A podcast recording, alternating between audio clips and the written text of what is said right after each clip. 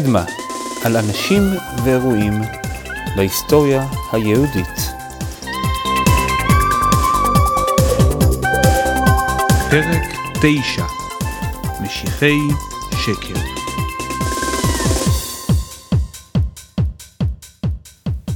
שלום וברוכים הבאים לקדמה.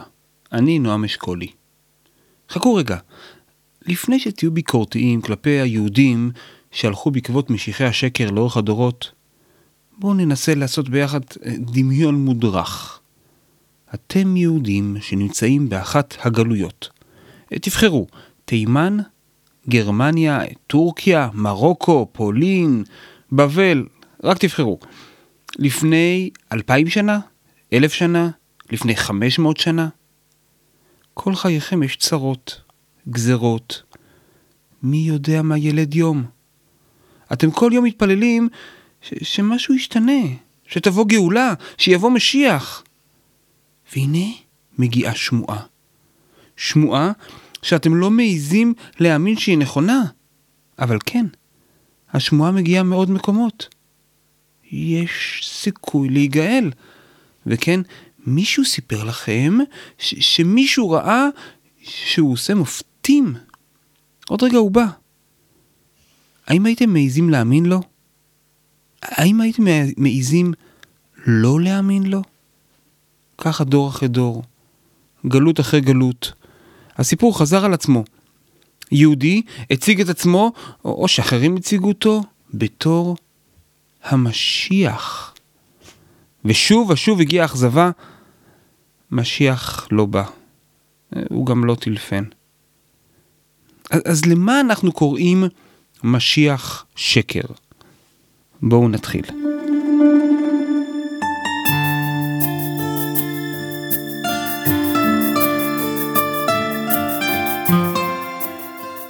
עוד מימי פרעה, ששיעבד את ישראל במצרים, עם ישראל חיכה לגאולה שתשים קץ לסבל הגלות. גאולה שבה העולם כולו יהפך לטוב.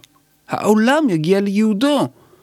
אז יצאנו ממצרים, חזרנו לארץ אחרי חורבן בית ראשון, עכשיו אנחנו חוזרים לארץ בשאיפה פעם לתמיד, אבל רוב ההיסטוריה שלנו היינו בגלות, לא בארץ. וגם כשהיינו בארץ, רוב הזמן היינו תחת שלטון זר, מחכים לגאולה, מחכים למשיח. מה זה בכלל משיח? בגדול, משיח אמור להיות מלך. מלך שנמשך, לכן המילה משיח. אבל הוא אמור לעשות תפקידים מסוימים. הרמב"ם מגדיר את תפקידי המשיח, ובין השאר הוא כותב: אל יעלה על דעתך שהמלך המשיח צריך לעשות אותות ומופתים, ומחדש דברים בעולם, או מחיה מתים, וכיוצא בדברים האלו שהטיפשים אומרים. טוב, אז דבר ראשון הבנו, לא צריך שהמשיח יעשה ניסים. הלאה, אני מקריא ברמב"ם. ואם יעמוד מלך מבית דוד, הוגה בתורה, ועוסק במצוות כדוד אביו, ויכוף בה כל ישראל ילך בה וכולי, ויילחם מלחמות השם, הרי זה בחזקת שהוא משיח. אם עשה והצליח, וניצח כל האומות שסביביו, הוא בנה מקדש במקומו, וקיבץ נדחי ישראל, הרי זה משיח בוודאי. כלומר, לפי הרמב"ם משיח, למשיח יש כמה תפקידים. לנצח במלחמות, לבנות את המקדש, לאסוף את עם ישראל חזרה לארץ. ואם בסוף נגלה שהוא הצליח בכל המשימות, אז נדע שהוא היה המשיח האמיתי. אבל אם הוא לא הצליח, אז לא, כנראה הוא היה משיח שקר. בדרך כלל הגדרה למשיח שקר היא לא חד משמעית, אבל אני אשתמש ברשותכם בהגדרה פשוטה. משיח שקר הוא מי שהוא, או הסביבה שלו, חשבו שהוא המשיח. ובסוף הסתבר שהוא לא. מספיק פשוט. עוד בזמן שבית המקדש השני עמד על תילו, התגלו משיחי שקר. יוסף ומתתיהו, יוספוס פלביוס, מספר על כמה כאלה. למשל, אחד בשנת 44 לספירה. פיתה איש אחד בדי ושמו תאודס, המון גדול מאוד, לקחת רכושם וללכת אחריו לנהר ירדן, שאמר להם שנביא הוא, והוסיף שבמצוותו יבקע את הנהר, וייתן להם מעבר קל בתוכו. בסוף הרומאים תפסו אותם, הרגו רבים, וגם את תיאודוס הזה. עוד אחד שפלביוס סיפר עליו, הגיע ממצרים לירושלים שתחת השלטון הרומאי בשנת 60. הוא אסף 30 אלף איש על הר הזיתים, כדי שהם יראו מול עיניהם איך חומת ירושלים נופלת והרומאים מובסים. אה, וזה לא קרה. והרומאים שוב דיכאו את זה ביד קשה. גם בברית החדשה מספרים על כמה משיחי שקר. כנראה. תופעה נפוצה לתקופה של צרות. ואם כבר הזכרנו את הברית החדשה, תגידו, ישו עצמו נכנס להגדרה שלנו למשיח שקר? טוב, ברור לנו שהוא לא היה משיח, אבל גם ברור שהוא לא תפס את עצמו בתור משיח אף פעם. ודאי ודאי שהוא לא תפס את עצמו בתור מייסד דת חדשה. הוא אמר, אל תחשבו כי באתי להפר התורה או הנביאים, לא להפר באתי כי אם למלות. מקסימום אולי הוא חשב על עצמו בתור נביא. וגם בסביבה שלו, כשהוא חי, אף אחד לא חשב שהוא משיח. אבל בדורות שלאחר מכן, כשהמציאו את הנצרות, אז הפכו אותו למשיח, ואפילו לאל. אז להגדרה היבשה שלנו של משיח, לא בטוח שהוא מתאים. אבל מבחינת ההתמודדות שלנו כעם, העם היהודי, איתו, כן מתייחסים אליו ככה.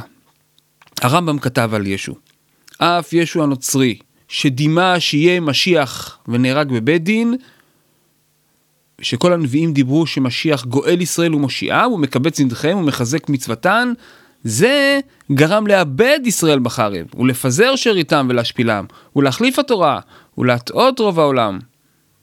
כלומר, הרמב"ם מתמודד עם טענת המשיחיות שהנוצרים בדורו מספרים על ישו, ומוכיח שברור שהוא לא, לפי תוצאות המעשים שלו. הרמב"ן, רבי משה בן נחמן, אולץ על ידי מלך קטלוניה וארגון להשתתף בשנת 1263 בוויכוח עם הכנסייה הנוצרית בברצלונה. ויכוח שמטרתו להוכיח איזו דת נכונה. חלק מההוכחה שלו כתוב בנביאים שמשיח צריך לשלוט בפועל. הנה פסקה מתוך הטענות של הרמב"ן. אה, זה עלה לכתב לאחר מעשה. שהנביא אומר במשיח, ומשלו מים עד ים ומנהר עד אפסי ארץ.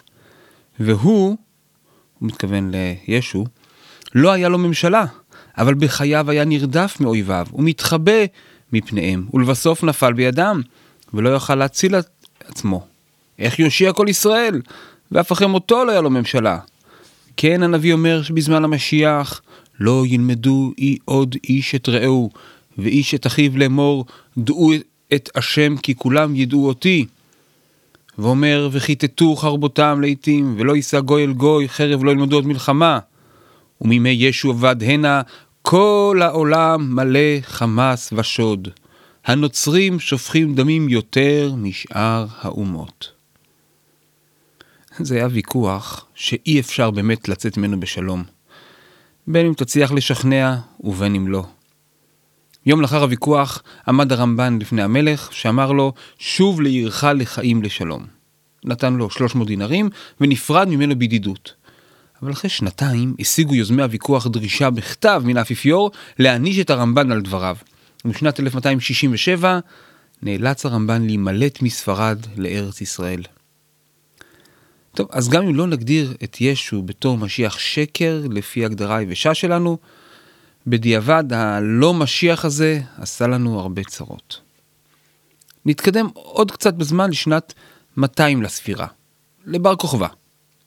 האם אפשר להגדיר את בר כוכבא בתור משיח השקר? הגמרא מספרת, בר כוזיבה מלך תרטין שנין ופלגה, אמר לו לרבנן, אנא משיח. הוא הצליח לנצח במרד נגד הרומאים שנתיים וחצי. ורבי עקיבא האמין שהוא יכול להיות משיח, דרך כוכב מיעקב. אבל הסוף היה ידוע, עגום מאוד לכל עם ישראל. המרד נכשל, מאות אלפים נהרגו, ומאות אלפים נמכרו לעבדות, והיישוב בארץ נחרב כמעט כליל. אז משיח ברור שהוא לא היה.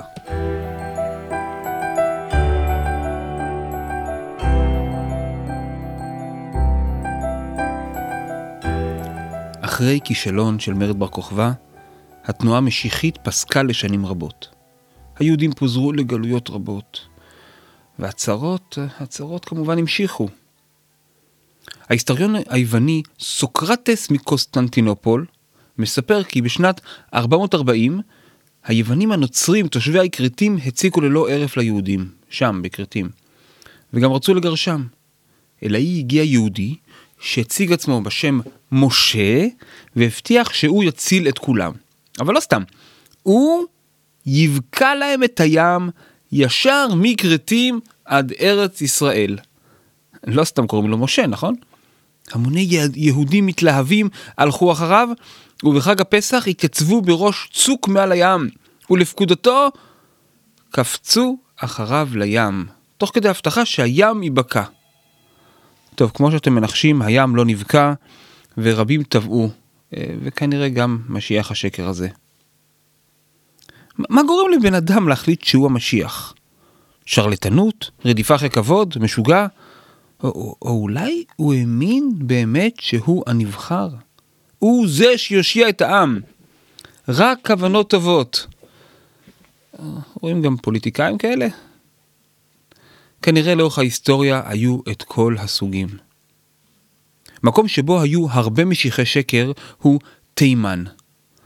כנראה היו גם שם אמונות משיחיות בקרב המוסלמים, והצרות התכופות של היהודים בתימן היו זרז משמעותי להתפרצויות חוזרות של משיחיות שקר. אחד המפורסמים שבהם היה בזמן הרמב"ם, הרמב"ם, בשנת 1127. משיח השקר הזה התחיל לטעון שהוא מחולל ניסים. הוא שינה מהתפילות, והוא אסף עדת מאמינים. היהודים הנבוכים שולחים מכתב לרמב"ם עם בקשה להנחיות. והוא עונה באיגרת מפורסמת. את, את רוב המידע ההיסטוריה לסיפור הזה אנחנו יודעים מאיגרת אחרת של הרמב"ם שהוא כתב לחכמי פרובנס, שבה לאחר מעשה הוא פירט מה קרה שם. ועל עסקי המשיח שהגיעו אליכם משמי. בתימן עמד איש ואמר שהוא שליח מישר דרך לפני המלך המשיח. ואמר להם שהמשיח בארץ תימן. והבנתי מכל הדברים שאותו האיש עני, חסר דת וירא שמיים. אבל אין בו חוכמה כלל, ושכל מה שאומרים שעשה או נראה לידו, שקר וכזב. כללו של דבר, לאחר שנה שנתפס, אמר לו מלך מן הערבים שתפסו, מה זה שעשית? אמר לו, אמת עשיתי, וכדבר השם עשיתי. אמר לו, ומה המופת שלך? אמר לו, תחתוך ראשי ואני אחיה מיד. מיד הרגו אותו עני, תהא מיתתו כפרה לו ולכל ישראל. ועד עתה יש שם חסרי דעת, יאמרו, עתה יחיה ויעמוד.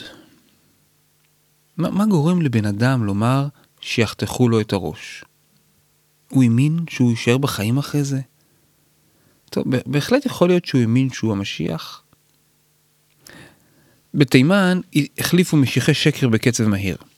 עד המאה ה-19, כמו סוחר כחיל הראשון וסוחר כחיל השני.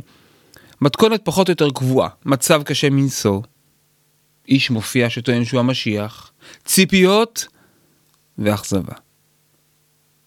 מחשבי קיצין בתימן במאה ה-19 הגיעו למסקנה כי הגאולה תתרחש בשנת תרמ"ח. זה יוצא 1888. הם גיבו את נבואתם בשירו של המשורר הגדול של יהודי תימן, רבי שלום שבזי, ובכך ששאותיות תרמ"ח מרכיבות את המילה תרחם. אחרון משיחי השקר בתימן היה יוסף עבדאללה. הוא התגנה, התגלה לי סמוך לשנת הגאולה הזאת, 1888. הוא היה ג'ינג'י, גבר חסון בן 30. מה צריך יותר מזה בתימן של אותם ימים? האם השיער הג'ינג'י על תימני זה לא הוכחה חד משמעית שהוא המשיח? חיבור ישיר לדוד המלך. בהתחלה הוא הטיף לתשובה ולמעשים טובים, להרחקת העצבות, אבל מהר הוא שינה כיוון וניצל את הילת המשיחיות שנוצרה סביבו כדי לגבות פדיון, כסף, מציבור המאמינים. באחד הסיפורים עליו הסבירו שהוא סיפר שכדאי להתפלל גם בקולות משונים, והקול שהוא הצטיין בו היה קול של חמור. אולי זה הקול של חמור לבן? בכל אופן, באופן לא מפתיע שלטונות המוסלמים לא אהבו את ההתעסקות סביבו, וגם הוא נאסר והוגלה.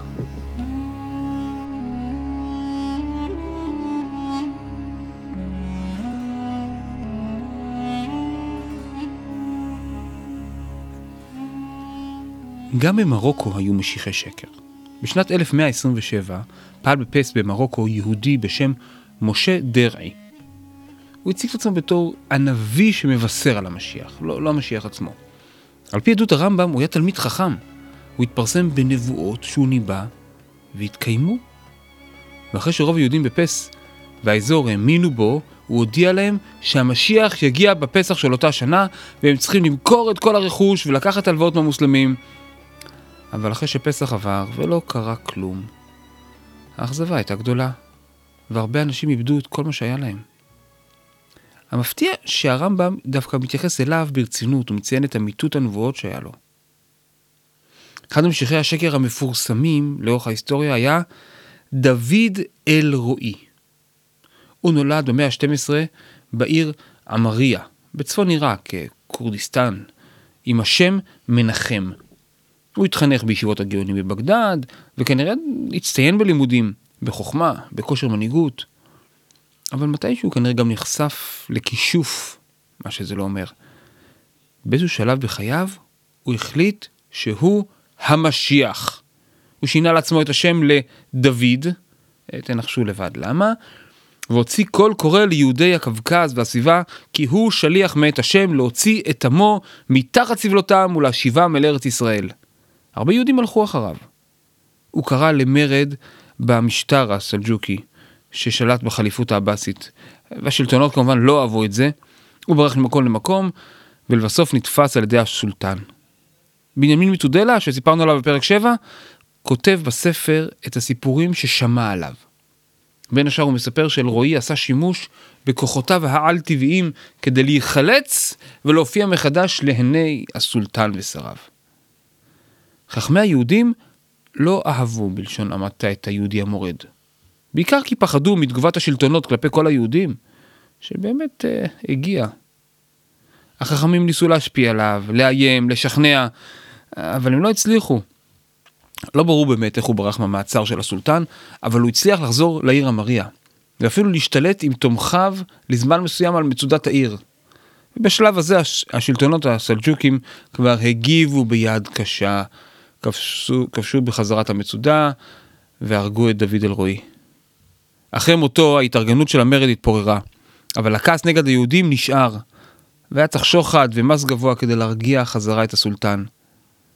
מותו של אלרועי גרם לסיום ההתארגנות הפוליטית של תנועתו, אבל האמונה בו לא נגמרה. בקרב חלק מהיהודים שהאמינו בו קמה תנועת המשך משיחית, הם קראו לעצמם מנחמים, על שם ש- ש- שמו המקורי של אלרועי, וגם על שם השם המיועד למשיח, כמו שמופיע בגמרא. תגידו, נניח שהוא לא היה פועל נגד השלטונות. נניח שהוא היה מצליח בתנועה להעלות יהודים לארץ. במאה ה-12. האם גם אז היינו קוראים לו משיח שקר?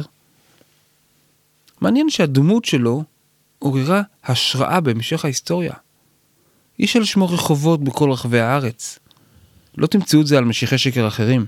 ראשוני הציונות כנראה ראו בו מודל חיובי.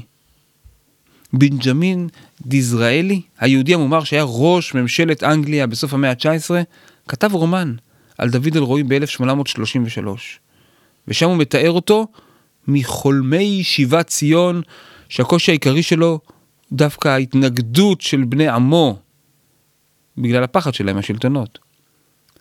אה, סביר שדיזראלי כיוון דווקא לביקורת על תקופתו. יש תיאוריות שמספרות שהסמל היהודי המפורסם ביותר, מגן דוד, נקרא ככה לא בגלל דוד המלך, אלא בגלל שדוד אלרועי השתמש בו בתור הסמל שלו.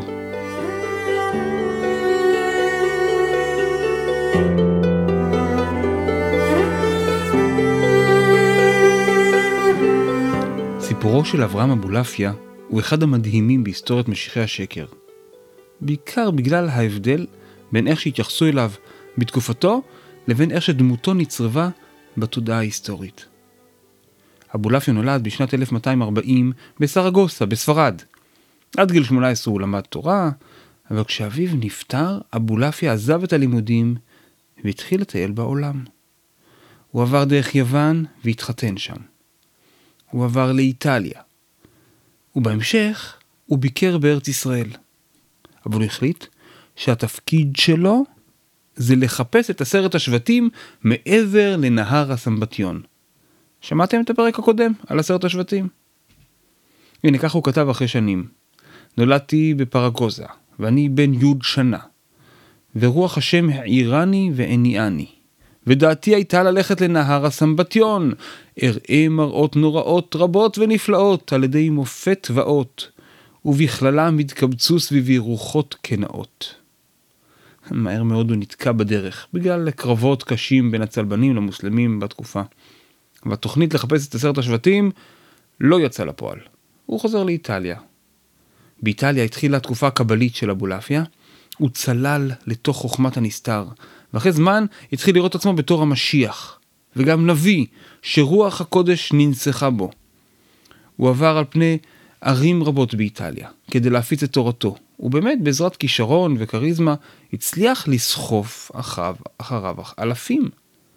הוא בנה תיאוריה קבלית ייחודית, והיקף היצירה הספרותית שלו עצום, 50 ספרים בכל מקצועות הקבלה. הנה עוד ציטוט שלו. דע כי אני אברהים הקטן למדתי לפני רזיאל רבי י"ג שנה. רזיאל זה שם של מלאך, לפי הזוהר, אה, לימד את אדם הראשון את הסודות הקבליים. אני ממשיך. ראיתי בחלומי, ופחד קרעני ורעדה ורוב עצמותי הפחיד, ורוח על פניי יחלוף תסמור שערת בשרי. ויעמוד כדמות נמצא לפניי, ודממה וקול שמעתי, ויאמר אלי, קום, פרס, פרש דבריי על דעתי. ואבין כרצונו שאפרש דברי רזיאל על דעת הנסתר שבם, לא דרך הפשט כלל. לאחר שסחב אחריו אלפי תלמידים ומעריצים, החל אבולעפיה לשכנע אותם במה שהוא האמין מזמן, שהוא המשיח ונביא. אבל לא סתם נביא, אדון הנביאים. הוא ניסה להגיע לרומא, אל האפיפיור, כדי שזה יכיר בו שהוא מלך היהודים וגואלם. כנראה היה בו גם סוג של נאיביות. האפיפיור שמע על בו של הנביא, של היהודים, וציווה למשמר שלו לתפוס אותו, איך שהוא יגיע ולהעלותו על המוקד. אבל באופן מקרי או לא מקרי, או כמו שמאמיניו אמרו, באופן ניסי, רגע לפני שהוא מגיע לוותיקן, האפיפיור מת, והגזרה שעמדה נגד המשיח התבטלה. למרות הנס הזה, חיילי הוותיקן בכל אופן תפסו אותו וכלו אותו לחודש שלם. אחרי צאתו לחופשי, הוא עבר לסיציליה והמשיך להפיץ את משנתו, ביתר שאת, כשמאחוריו אירוע ניסי שהדיר את שמו, ועוד ועוד נסחפו אחריו. מי ששומע עליו ומזדעזע היה גדול הדור של אותה תקופה, הרשב"א, רבי שלמה אבן אדרת מברצלונה. הוא היה תלמיד של הרמב"ן. הוא לא השתכנע ממשיכותו של אבולעפיה, או יותר נכון, הוא השתכנע שהוא לא משיח. הרשב"א הבין מה יקרה לעולם היהודי כשכולם יתפכחו מאשליה שהנה הגיע המשיח והגאולה. והרשב"א יוצא למלחמת חורמה נגדו. הנה ציטוט של הרשב"א. ואחד מהם היה אותו הנבל שם רשעים מרכב, אותו אברהם, ששם שמו נביא ומשיח. בסיציליה, ופיתה בכזביו כמה מבני ישראל, ולילי שסגרתי הפתח בפניו בחמלת השם, עם, כתביי וכתבי קהילות הקודש, כמעט שהתחיל והיה מכלה ברוב דבריו הדמיונים והכוזבים שהיו כחכמות רמות לאוויל.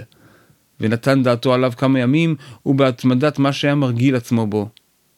ולוקח כתובים ודברי חכמים בגימטריות ומערב בהם מעט דברים אמיתיים לקוחים מספרי חוכמה. המאבק של הרשב"א הצליח. ובסופו של דבר היהודים משתכנעים ואבולעפיה מגורש מהעיר והתנועה שלו למעשה נעלמה. החלק המפתיע ביותר בסיפור שלמרות שבדור שלו הוסכם לבסוף שהוא משיח שקר, במאה ה-18 חזר אבולעפיה ללב הקונצנזוס. הספרים שלו בחוכמת הקבלה נלמדים עד היום, והוא נחשב כאחד מהיוצרים החשובים של הספרות הקבלית. איך זה קרה? אני אישית לא כל כך הבנתי.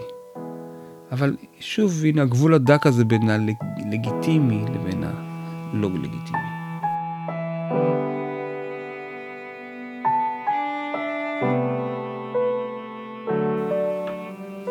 רבי זליגמן גנץ ניתץ את תנור המצות המיוחד לחג הפסח.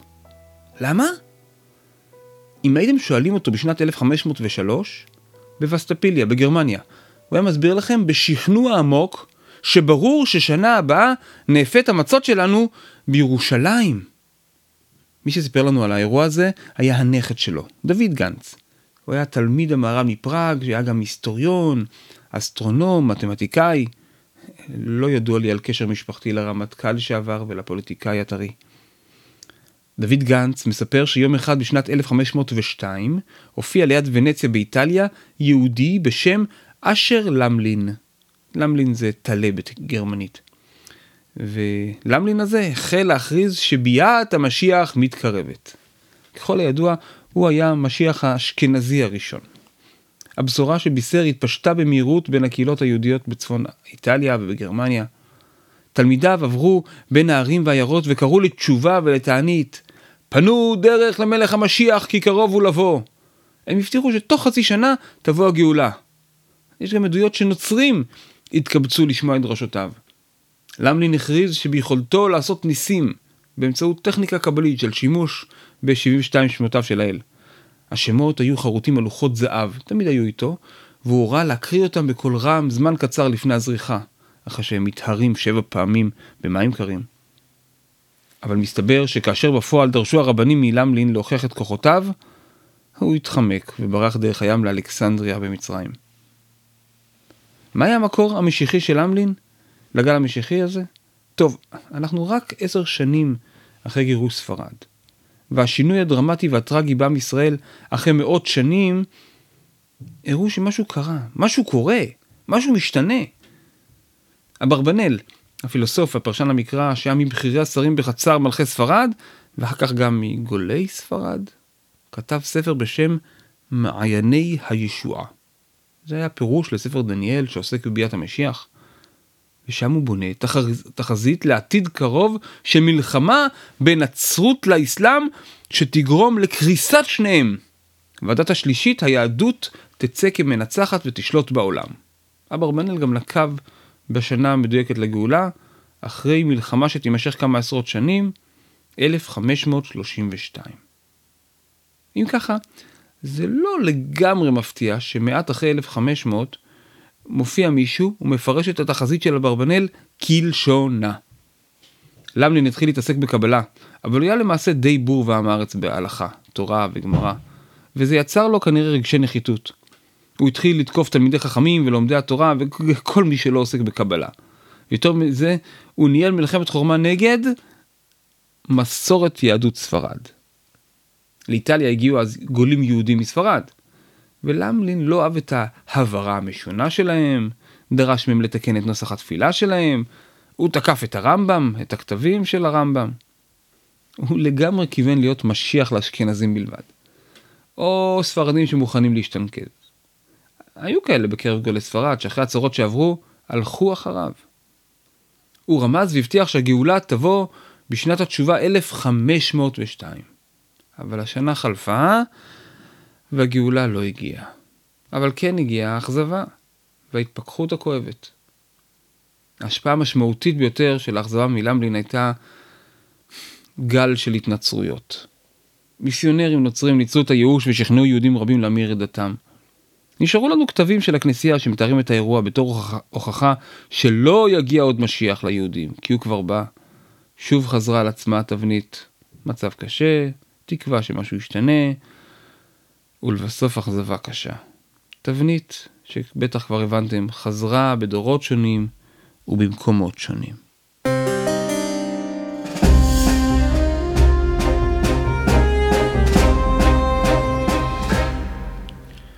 היו עוד משיחי שקר, זה היה רק רשימה חלקית.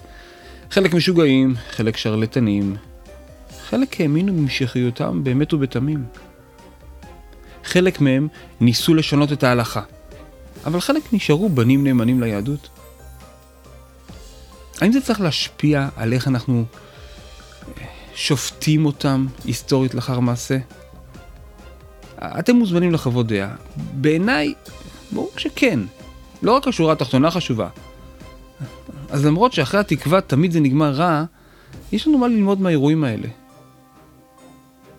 אבל משיח השקר המפורסם ביותר, זה שגרם כמעט לכל העולם היהודי ללכת אחריו, היה שבתאי צבי. תקוות עצומות, אבל התרסקות עוד יותר גדולה. אבל את הסיפור הזה, הבלתי ייאמן עליו, נשמור לפרק הבא של קדמה. ועד כאן להפעם. עוד פרטים, מקורות ואיורים תוכלו למצוא באתר הבית של הפודקאסט. יש לאתר כתובת שקל לזכור, קדמה.xyz. ויש גם דף בפייסבוק להערות והצעות, וכמו תמיד, בנסיעה כדאי להשתמש באפליקציית פודקאסטים, וחפשו שמה קדמה באנגלית. וכמו תמיד, אפשר לשמוע אותנו או באתר, בקדמה XYZ, או בספוטיפיי. תודה שהאזנתם, מקווה שנהנתם. נשתמע בפרק הבא של קדמה.